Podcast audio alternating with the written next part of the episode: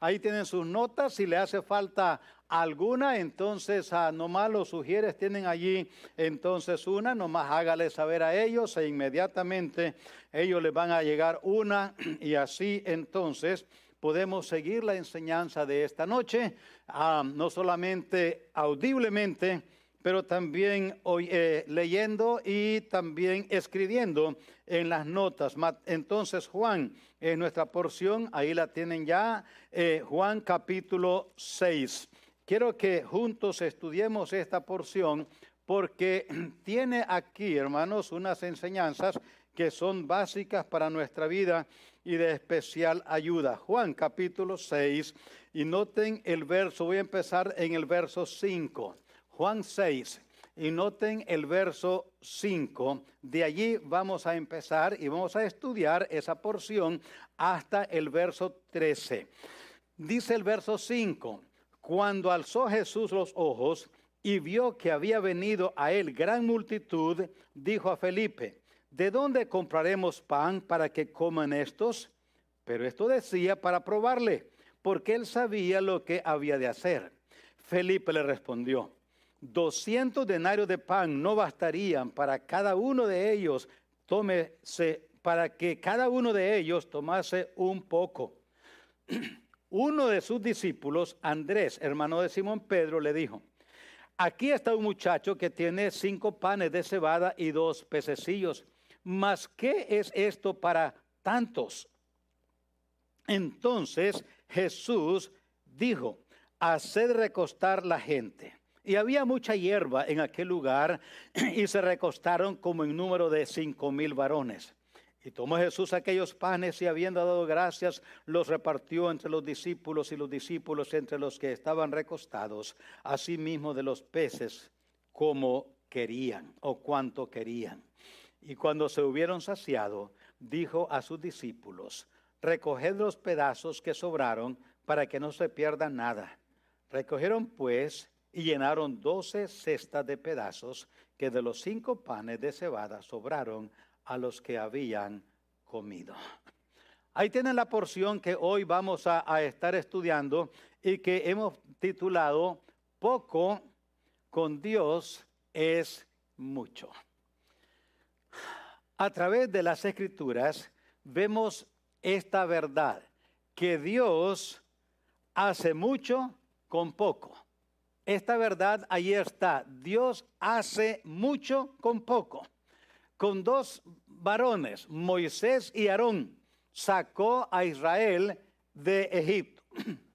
Con 300 soldados guiados por Gedeón, derrotó un ejército numeroso, dice la escritura, como la arena del mar.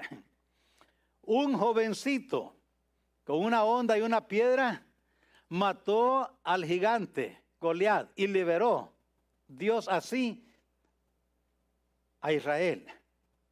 Con un puñado de harina y un poco de aceite, alimentó a su siervo Elías, a la viuda de Serepta y a su hijo por muchos días. Él reconoció, Jesucristo, por toda la eternidad, a una mujer que dio una ofrenda que la escritura le llama un cuadrante, que en nosotros sería un centavo. Pero él reconoció a esa mujer por toda la eternidad. No por, o sea, por, y la cantidad que dio era básicamente un centavo. Un cuadrante era la moneda más pequeña que había en las monedas romanas. En nuestra porción tenemos un joven que dio a Cristo lo que tenía, cinco panes y dos peces. Con esa provisión, el Señor alimentó a más de cinco mil personas. Poco con Dios es mucho. Aprendamos algunos principios de, Biblia, de la Biblia, unas verdades aquí. Primero, vemos en el verso 5 de nuestra porción que lo que podemos llamarle una gran necesidad. Una gran necesidad. Y noten allí la necesidad. cuando alzó Jesús los ojos, vio que había venido a él gran multitud. Note que la necesidad es esta. Dice que él dijo a Felipe, ¿de dónde compraremos pan para que coman estos? Había una necesidad, quería suplirla. Noten que Cristo descubrió la necesidad. Cristo la descubrió. ¿Y qué hizo él? Ahí nos dice la porción. Alzó los ojos. Pero alzó los ojos con un propósito específico. No para contar la multitud, no. Alzó sus ojos con el propósito específico de ver la necesidad que la multitud tenía. Y lo que descubrió allí es algo interesante. Así nos ve hoy Dios. Cuando Él levanta sus ojos, cuando Él nos ve a nosotros, Él nos ve con el propósito de conocer nuestras necesidades. Él conoce bien cada uno de nosotros. Él sabe exactamente nuestras debilidades, nuestras fortalezas, nuestras, nuestras luchas y nuestras victorias, nuestras derrotas y nuestras victorias. Note lo que Jesús vio. Allí nos lo dice. Vio una multitud con una gran necesidad, una necesidad física necesitaban comer, pero también con una necesidad espiritual. Cuando él miraba a las multitudes, dice la escritura, las miraba así, con compasión, porque las miraba descarriadas como ovejas que no tenían pastor. Y a él como obviamente vemos esto aquí, le interesaba ayudar a la multitud en necesidad. Le interesaba, él quería. La pregunta que hizo refleja eso exactamente. Entonces, ¿qué hizo? Note el verso 5 y 6 y 7. Difundió la necesidad con sus discípulos. Jesucristo difundió, no solamente descubrió una necesidad, pero la difundió con los discípulos. Verso 7, un discípulo que hizo, buscó una calculadora y calculó. Dice allí 200 denarios de pan. Eso era, un denario era el sueldo de un día de trabajo, así es que era mucho dinero. Según los cálculos que él hizo, era imposible solucionar el problema. Humanamente hablando, era imposible resolver el problema. Usando los métodos humanos no había solución. Qué interesante. El hombre no encontró solución y tenía razón. Porque hay problemas que solo Dios puede resolver. Los problemas del corazón, nadie los puede resolver, solo Dios. Solo Él conoce el corazón y solo Él puede cambiar los corazones. No importa qué hagamos como personas, como padres, como hijos, como hermanos, como primos, como sobrinos, no podemos cambiar el corazón de las personas, solo Dios. Humanamente hablando no había solución. Otro discípulo, el verso 8, otro discípulo buscó quien tenía lo que necesitaba. El verso 8. Ahí encontramos que alguien, él descubrió que había quien tenía lo que se necesitaba, que se necesitaba comida. El problema es que él miró que tampoco era suficiente. Es que cuando juntamos a Andrés y a Felipe, los dos estaban iguales. Uno con sus cálculos no había solución al problema. El otro había descubierto quién tenía lo que se necesitaba, pero le calculó y mire lo que dice en el verso 8. Uno de sus discípulos, Andrés, hermano de Simón, Pedro, le dijo, aquí está un muchacho que tiene cinco panes de cebada y dos pececillos más. Aquí da la pregunta. ¿Qué es esto para tantos? En otras palabras, tanto Felipe como Andrés pensaban iguales. ¿Y qué es la solución? No se puede. ¿Qué tienen en común los dos? Los dos dejaron a Dios afuera de la solución del problema. Lo querían resolver humanamente y humanamente no había solución a ese problema, solo con la intervención de Dios. ¿Y qué pasó con Felipe y Andrés? Los dos dejaron afuera a Dios.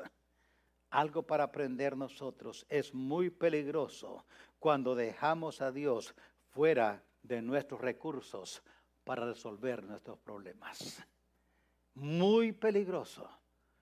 Nuestros problemas tienen que ser llevados a Dios para que sea Él el que los resuelva. Por supuesto, no hay duda que Andrés hizo más que Felipe. A lo menos Felipe, Andrés halló a alguien que tenía lo que se necesitaba, pero la conclusión fue igual.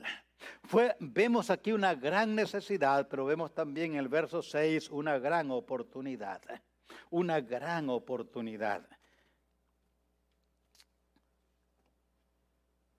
Y vemos que tanto Felipe como Andrés no, les, no la aprovecharon. Felipe no la aprovechó, ni Andrés tampoco. ¿Por qué no la aprovecharon? ¿Por qué no aprovecharon la, la oportunidad? Les faltó compasión. Les faltó compasión.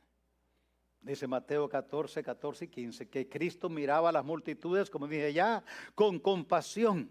El problema es que los discípulos no la miraban así.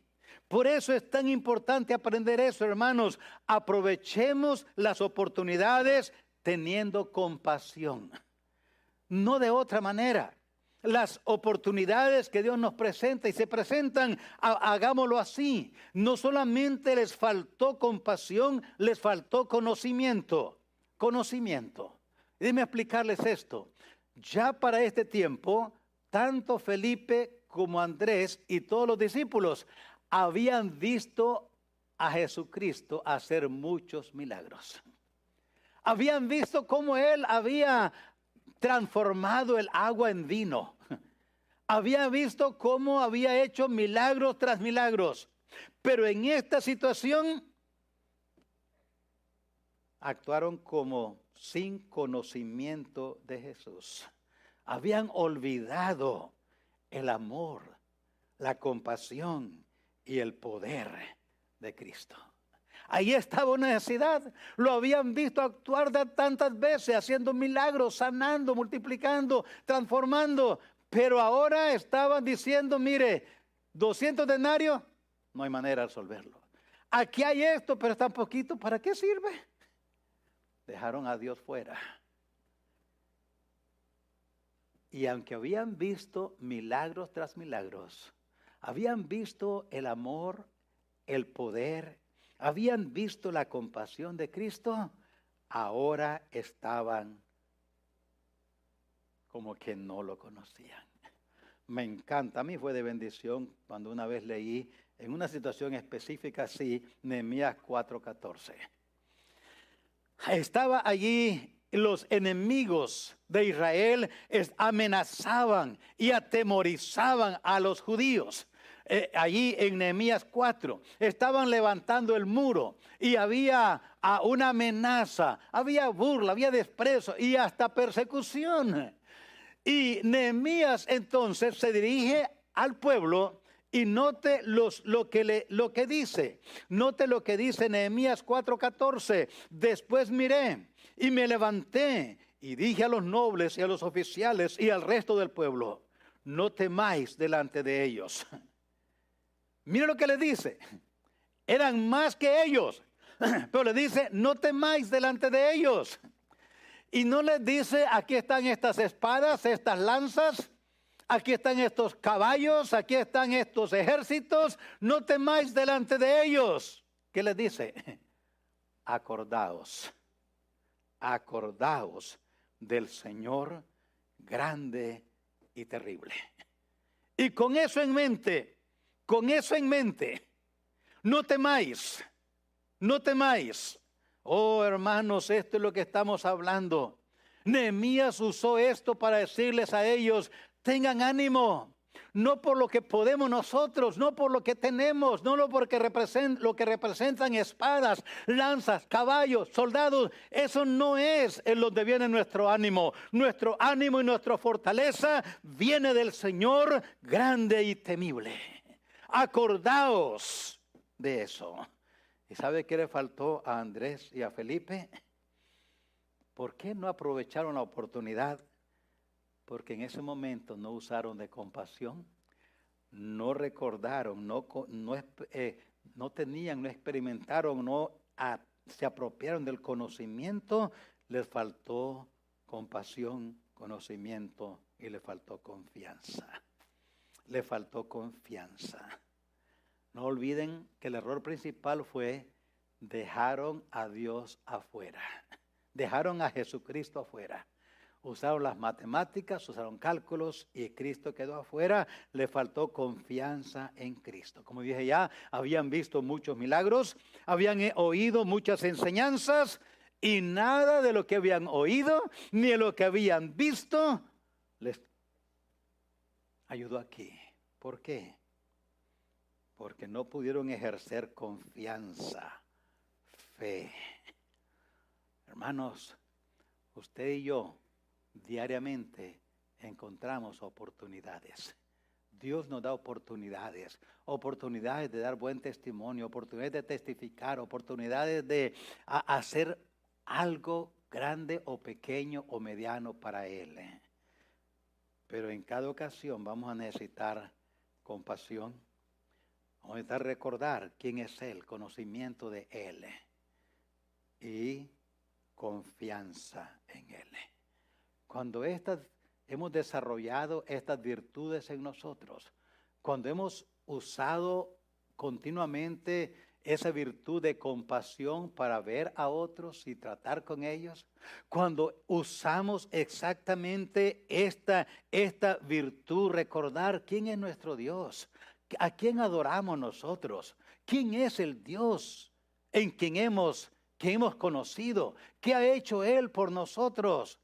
¿Qué ha hecho en el pasado? ¿Dónde nos halló cuando nos redimió? ¿Dónde nos ha traído a través de nuestra vida? ¿Cómo nos ha socorrido en problemas, en necesidades que hemos tenido? ¿Cómo es que Él ha manifestado su poder en nuestra vida en el pasado? ¿Sabe qué debe de hacer eso? Darnos confianza en Él y recordar, nuestro Dios es poderoso. Si Él me pasó por aquella prueba y salí bien pasé esta otra, y pasé esta otra, y pasé esta otra. ¿Por qué estoy aquí sentado llori, llori, llori? Ahora, ¿qué voy a hacer? ¿Por eh? qué no conoces al Dios que tenemos? Nuestro Dios es poderoso. Él con el poder de su palabra creó todo lo que vemos y lo que no vemos. Él nos transformó. ¿Qué, ¿Quién puede hacer eso? Y ahora estamos aquí dice, ¿qué voy a hacer? Dijo Nehemías, acordaos de vuestro Dios. Noten el verso 8 que el muchacho sí aprovechó la oportunidad. El muchacho sí la aprovechó. Verso 8, verso 9. Y veamos por qué la aprovechó. La aprovechó porque le dio más importancia a lo que Cristo quería que a lo que Él quería. Recuerden eso. Le dio más importancia a lo que Cristo quería que lo que Él quería. Eso se llama sensibilidad. ¿Qué quería Cristo? ¿Qué exactamente quería Cristo? Verso 5. Él quería alimentar toda esta multitud. Ahora, ¿para quién trajo lonche el muchacho? ¿Para él o para la multitud? Era para él. Cuando salió de su casa con su lonche, ¿pensaba en la multitud o pensaba en él? En él. Quizás Andrés. Porque para cuando Andrés fue y le dijo, aquí hay un muchacho que tiene esta provisión, ya para entonces Andrés indudablemente que había hablado con ese muchacho. No creo que fue donde Jesús y le dijo, aquí hay un muchacho que tiene esta provisión, pero ¿qué es esto para tanto? Él ya sabía que el muchacho estaba dispuesto a dar esos, a dar eso. En algún punto Andrés le dijo, no quise dar este lonche a, Jesús, él quiere darle a la multitud. Convencido que no había manera de, de suplir todo, pero lo menos le dijo. Y cuando, de alguna manera este muchacho supo que Cristo quería alimentar a la multitud. ¿Cómo lo supo? Yo no sé. Pero de alguna manera él supo. Y cuando él oyó que Cristo quería alimentar a la multitud, entonces dijo, bueno, esto es lo que tengo, se lo voy a dar. ¿Qué es lo que más le importaba a él? ¿Lo que él quería como muchacho o lo que Cristo quería? Cuando él se dio cuenta de lo que Cristo quería, él determinó, voy a hacer, ya que Cristo quiere esto, le voy a dar mi provisión. El muchacho la aprovechó porque le dio más importancia a lo que Cristo quería. Pensó en otros antes que en él. Pensó en otros antes que en él. Fue compasivo. ¿Quién había planeado mejor para la jornada? ¿La multitud o él? ¿Quién planeó mejor? Cuando iban a salir a seguir a Jesús, ¿quién planeó mejor? ¿La multitud o él? Obviamente que él. Él planeó mejor. Él tenía una provisión hecha para él. Y pudo haber dicho fácilmente a Andrés, mire, yo traje mi provisión. Tengo cinco panes. Y a propósito, habían en ese tiempo dos tipos de panes que se cocinaban en Israel principalmente. El de cebada y el de trigo. El de cebada era el de los pobres, porque es el más barato. El de trigo era el que, era el que tenía facilidad. Si ya podías comprar pan de trigo, es porque tu condición económica era más alta, porque era el más caro. Él andaba de cebada. Y él pudo haber dicho a Felipe, pues a Andrés, yo planeé, yo tengo mi lonche. Los que no tienen lonche son ellos. ¿Por qué voy a dejar yo mi lonche para hacérlos a ellos si yo planeé mejor que ellos? Pero ¿saben por qué lo usó? ¿Por qué lo aprovechó? Fue compasivo. No argumentó. Ahora, si lo hubiera argumentado con Felipe, eh, si hubiera él argumentado con Andrés, ¿quién hubiera ganado? el muchacho hubiera ganado el argumento. Porque él planeó, él venía preparado. Él le pudo haber dicho a Felipe, a, a Andrés, hey, yo planeé todo, es culpa de ellos. Y bien hubiera ganado el argumento. Y no hay duda que hubiera ganado el argumento, pero hubiera perdido la oportunidad. No solamente fue generoso, la, fue usado por Dios, aprovechó la oportunidad porque entregó todo lo que tenía. ¿Cuántos panes eran?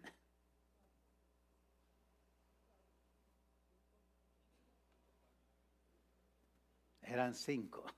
¿Y cuántos pececillos? Dos. Él puede haber dicho a Feliz, a Andrés, mira Andrés, tengo cinco panecitos. Esos, habían tres tipos de panes. Uno tipo bolillo, chiquito. Uno como tortilla, que era flexible, la llevaba como harina. Y el grande, que era de caja, le llamaban pan de caja eran ya como de cinco libras. Probablemente lo que el papá de David, de, David mandó a cada día dejar a sus hermanos era el pan de caja, le llamaban, que eran panes ya de cinco libras, ocho libras, diez libras. Por eso le montó diez en un caballo, en una mula, para que un asno que lo llevara. Este muchacho andaba de los bolillitos chiquitos. Y le puedo haber dicho a Andrés, mira Andrés, yo traje cinco, déjame uno llévate de los peces, llévate uno y me dejas uno. Así es que, ¿por qué no lo hacemos así? Y sí, él pudo haber hecho eso, pero sabe, hubiera perdido la oportunidad. Todos podemos tener parte, todos podemos ser útiles a Dios, si con la gracia de Dios somos como Dios quiere. Si todos, todos podemos. ¿Por qué aprovechó él esa oportunidad? Porque este muchacho está allí en esta historia y estará por toda la eternidad. ¿Por qué aprovechó la oportunidad? Porque él fue sensible. Él fue sensible a lo que quería Dios, a lo que Cristo, a lo que oyó que Cristo quería. Él se puso de acuerdo, entonces lo voy a hacer. Fue compasivo, fue generoso. Y esto es exactamente lo mismo para ser usado y ser útiles para Dios. Hoy es igual. Cuando en nosotros hay sensibilidad a la voz del Espíritu, Dios nos hace útiles, nos usa. Nos da oportunidades que a otros se les pasa por estar oyendo otras cosas. Dios nos, ayuda a, a, aprovechar esas oportunidades cuando somos compasivos. Cuando nos agarramos, dice Dios, no te puedo. Yo quiero usarte, pero no puedo usarte. Vemos una gran necesidad una gran oportunidad, pero note un gran milagro. Verso 10, verso 11, un gran milagro. Y lo que aprendemos aquí es que lo poco consagrado a Dios es suficiente y sobra. Lo poco consagrado a Dios es suficiente y sobra. Ya les dije que los panes eran de cebada algo muy común, era la comida de los pobres. Así es que el muchacho era pobre. Tenía un tipo de pan que él usaba, era el de los el más chiquillo. No creo que andaba cargando dos peces de 10 libras cada uno. Eran pecillos, pececillos pequeños. Probablemente no estaban fritos estaban quizás lo más seguro asados en las brasas. Así que cuando vemos lo insignificante de esto, cuando vemos lo insignificante que era esto, cinco panes chicos, dos pescados chicos, pero fue suficiente para alimentar miles. Quiero que recuerden esto, hermanos. Para Cristo, la cantidad de la ofrenda no le impresiona. Para Cristo, la cantidad de la ofrenda no le impresiona, sino la actitud del ofrendante. Es la actitud del ofrendante. Marcos capítulo 12 verso 41 en adelante. Estando Jesús sentado delante del arca de la ofrenda, miraba cómo el pueblo echaba dinero en el arca y muchos ricos echaban mucho. Y vino una viuda pobre y echó dos blancas, o sea, un cuadrante. Entonces, llamando a sus discípulos, les dijo, de cierto digo que esta viuda pobre echó más que todos los que han echado en el arca, porque todos han echado de lo que les sobra pero esta, de su pobreza, echó todo lo que tenía, todo su sustento. A Dios, de nuevo, a Dios la cantidad de la ofrenda no le impresiona. No estoy diciendo aquí que demos poco, que al fin eso no. Estoy diciendo aquí, tengamos un corazón que agrade a Dios cuando damos si damos cinco o uno, si damos 500 o mil, lo que a Dios le impresiona es la actitud. Y si hay un corazón para Dios, la cantidad no nos va a doler. No nos va a doler. Porque corazón para Dios, la compasión, el conocimiento de quién es Él, nuestra confianza en Él, la cantidad sale sobrando. Otra verdad que aprendemos aquí es que Dios multiplica lo que le rendimos. Dios multiplica lo que le rendimos. Note lo que le rindió, ya lo vimos. Los panes y los peces en las manos del muchacho iba a ser útil, no hay duda.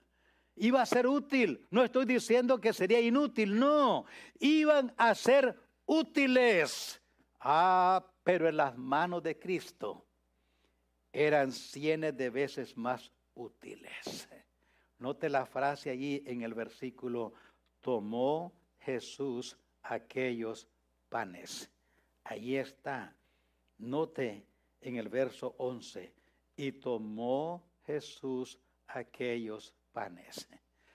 Antes estaban en las manos del muchacho, que probablemente su mamá se los preparó. Él salió de su casa con sus cinco panecitos y dos pececillos. En las manos de él iban a ser muy útil. Él se los iba a comer, no hay duda que le iban a servir. Pero ahora en las manos de Cristo llegaron a ser cientos de veces más útiles.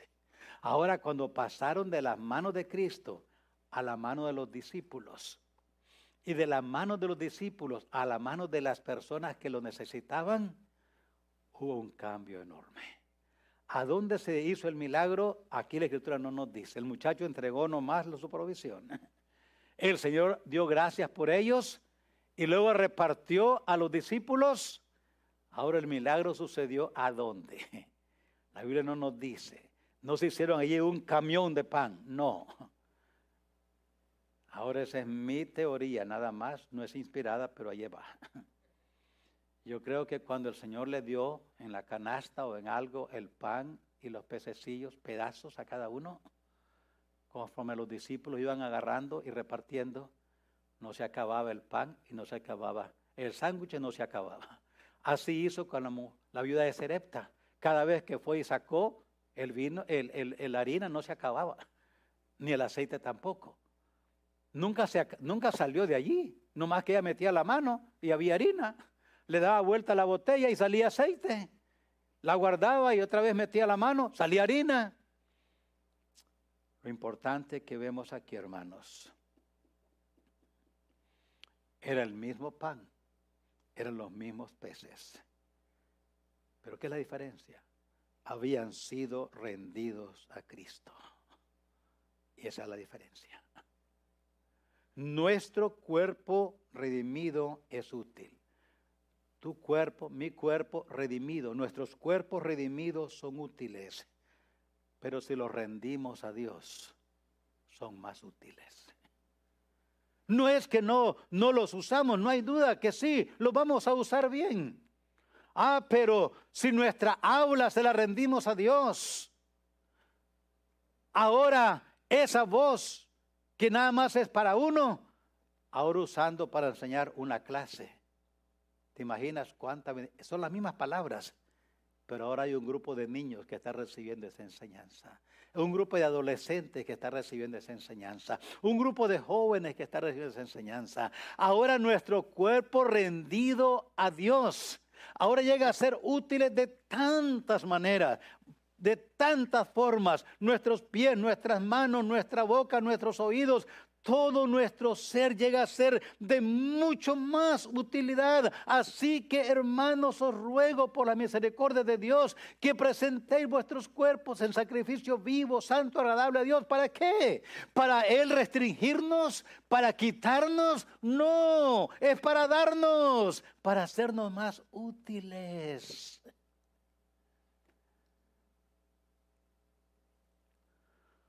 Dios multiplica lo que le rendimos. Pero Dios usa bien lo que le rendimos. Bien. Dios usa bien lo que le rendimos.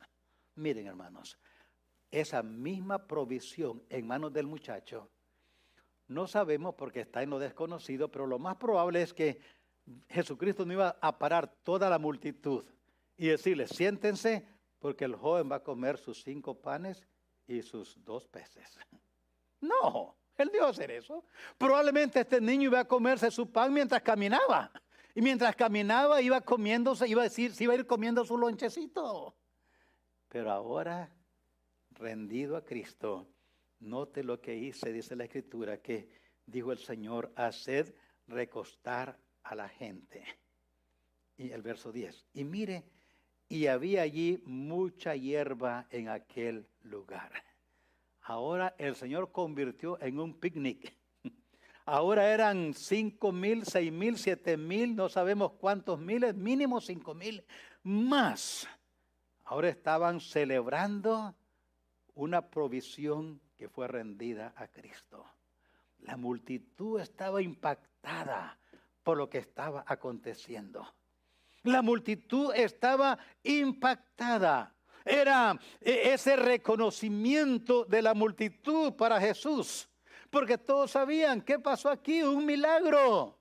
Un milagro, ese reconocimiento para Jesús que usted ve en el versículo 14, ahí está, en el verso 14, aquellos hombres entonces, viendo la señal que Jesús había hecho, dijeron, este es verdaderamente el profeta que había de venir al mundo. Ese reconocimiento de la multitud para Jesús no hubiera sido posible sin el milagro. El muchacho que rindió los peces y los cinco panes tuvo parte directa en ese milagro. Directa, directa. Por eso Dios no solamente usa mejor, pero Dios cuida bien lo que le rendimos. Dios cuida bien lo que le rendimos. Note el verso 12, ahí está. Dijo a sus Después, note, cuando se hubieron saciado, dijo a sus discípulos, recoge de los pedazos que sobraron para que no se pierda nada. En otras palabras, Cristo no quería que nada se perdiera, que no se pierda nada. Lo que sobraba había que recogerlo para usarlo más y para estimular a dar a otros más. Ahora yo no sé de ustedes, pero es fácil entender la emoción del muchacho viendo la diferencia que su aporte había hecho. No más me imagino, pero aún más al ver que Cristo estaba cuidando, cuidando la provisión que había hecho Él, viendo cómo la cuidaba el Señor, dijo, no quiero que se pierda nada. Así es que levanten todos los pedazos y ahora doce cestas, canastas llenas de provisión. Oh hermanos, espero que nos estimulemos así. Lo que damos, ¿usted da para la obra? Yo espero que sí. Recuerda,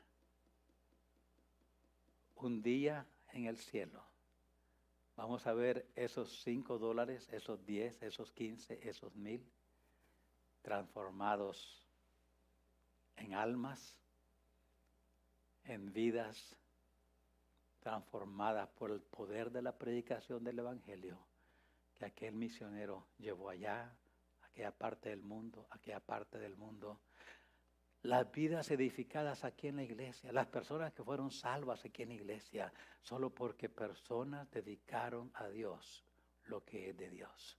Dedicaron sus talentos, sus tiempos, sus tesoros.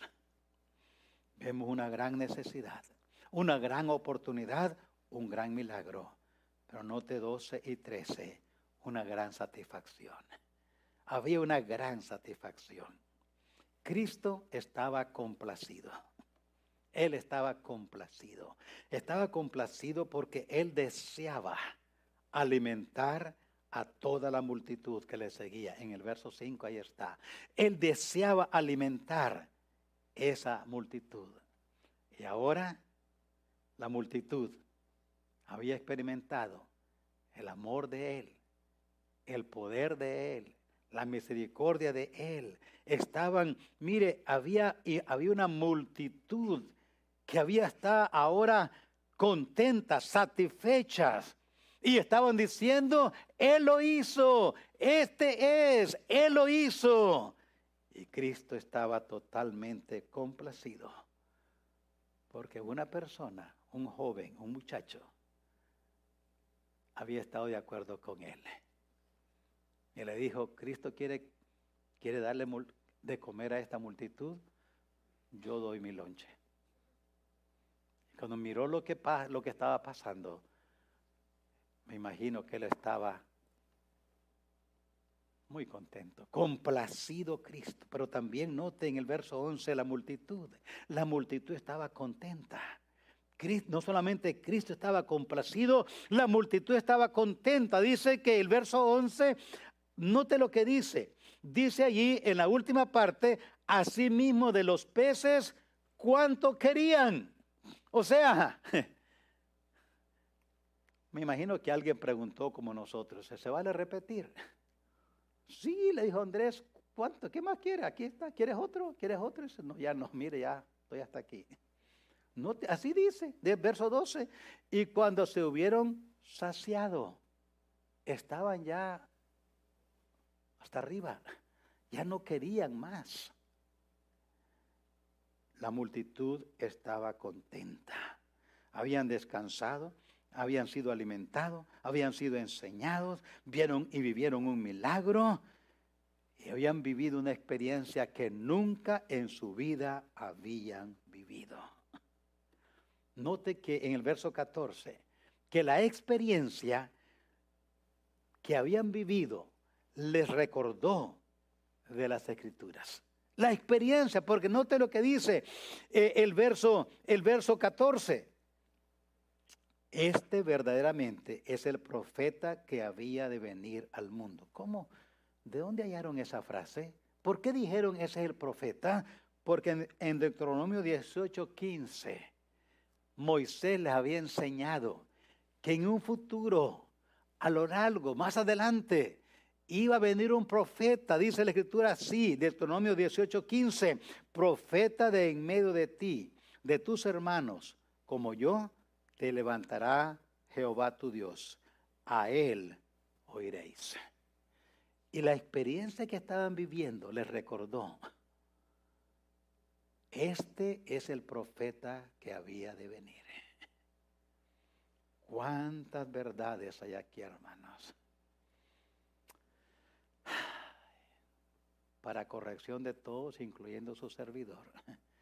¿Cuántas veces nuestra manera de actuar nos guía a las personas a recordar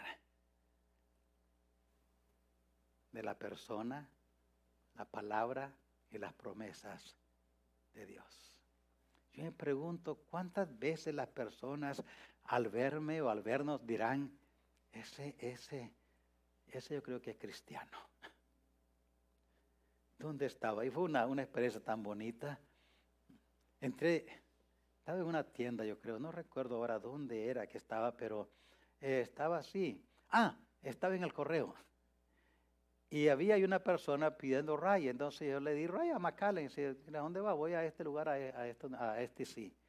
Y iba caminando y empecé a testificarle a la persona. Y, y entonces me dice, ¿usted es pastor? Sí, le yo soy pastor. Eso pensé yo cuando lo vi, me dice casi le, no solo el rayo, le doy el loncha también. Me hizo sentir tan bien. Qué bonito cuando alguien te dice, ¿usted es cristiano? Sí, yo pensaba que usted era cristiano. Yo pensaba que usted era.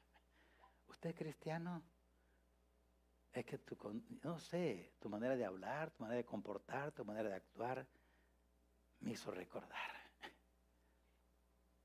Hermanos, nuestras acciones. Estaban trabajando ahí los de la ciudad, ahí enfrente de mi casa, y los de y salí para darles agua, para darles, a ver qué se les ofrecía, y empezamos a platicar, les invité a venir a la iglesia, les dije, lo, les testifiqué del Señor.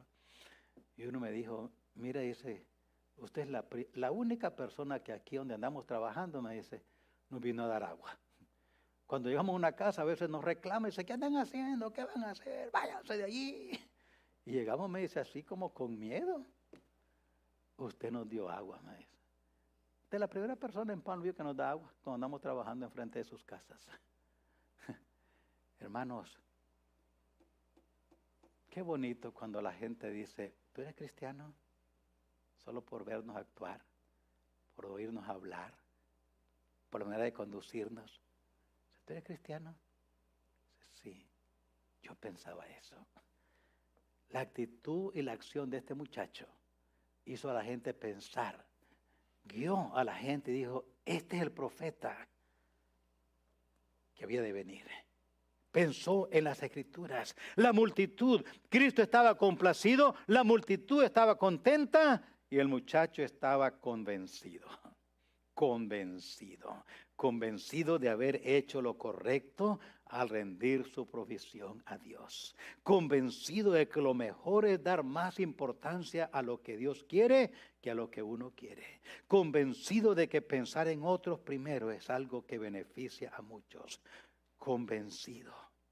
Al ver a Jesucristo complacido, la multitud contenta, el muchacho estaba convencido que si tenía la oportunidad de hacer lo mismo otra vez, lo haría. Estaba convencido que estaba tan satisfecho que pensaba, si yo tuviera oportunidad otra vez de hacer lo mismo, lo vuelvo a hacer. Rindo toda mi provisión a Dios. Hermanos, terminamos. Jesucristo es, no hay duda, el personaje más importante en este relato verdadero. Pero el segundo, yo creo que es el muchacho. El segundo es el muchacho que rendió todo. Hace años, la primera vez que escuché este, este sello, en este eslogan, eh, fue del hermano Moreno. Yo creo que algo así, all give something, but, but some give it all. Algunos dan algo, pero otros dan todo. Y eso habla de los Marines, de los soldados que mueren en el campo de la batalla. Pero hoy aquí estamos nosotros satisfechos, contentos, alegres, porque alguien dio todo lo que tenía para defender la libertad que usted y yo hoy disfrutamos. Cuando lee la historia de este país y el precio que pagaron los fundadores de este país para independizarse de Inglaterra. Y luego, a través de los años, miles de soldados han muerto para defender esta libertad y esta condición en la cual tú y yo vivimos. Estemos siempre agradecidos por esto. Hay un libro, es el libro segundo más leído en el mundo. Se llama El progreso del peregrino. El primer libro más leído en el mundo es las Sagradas Escrituras, la Biblia. El segundo más leído se ha sido traducido a más de 200 idiomas en el mundo y es el que más se lee después de la Biblia. El progreso del peregrino fue escrito por Juan Bullan. John Bullan, mientras estaba preso en la cárcel en Inglaterra por predicar el Evangelio sin la licencia, sin el permiso de la iglesia anglicana. Por eso estuvo 12 años en la cárcel, solo porque la iglesia le dijo, no prediques sin licencia, tienes que pedir aquí un permiso para predicar. Y él dijo, no voy a pedir permiso, voy a predicar porque Cristo dijo que predique. 12 años pasó en la cárcel, solo por eso. 12 años.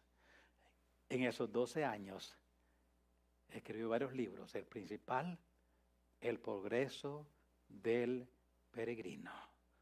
Fue publicado allá por los años mil, 1680, 1688, 1600 por allí, 24 por allí, fue publicado el libro de El progreso del peregrino. 1678 fue publicado la primera vez. Pero cuánta diferencia ha hecho este libro? ¿Qué diferencia ha hecho a través de la historia? ¿Cuánta diferencia ha hecho la muerte de esos soldados para preservar nuestra libertad? ¿Cuánta diferencia ha hecho este libro, El progreso del peregrino, para todos los que lo hemos leído? Yo lo leo todavía y aquellos que no lo han leído, les será de mucha bendición leerlos. Cuánta diferencia hizo en esa multitud el muchacho que rindió toda su provisión. Y sigue haciendo diferencia en todo lo que leemos este relato verdadero, como ahorita lo acabamos de leer. Pero ¿sabes qué tenían en común esos soldados que murieron para preservar nuestra libertad? Juan Bullan en la cárcel para producir el libro El progreso del peregrino. Este muchacho que dio que proveyó su provisión. ¿Sabe qué tenían en común esos tres?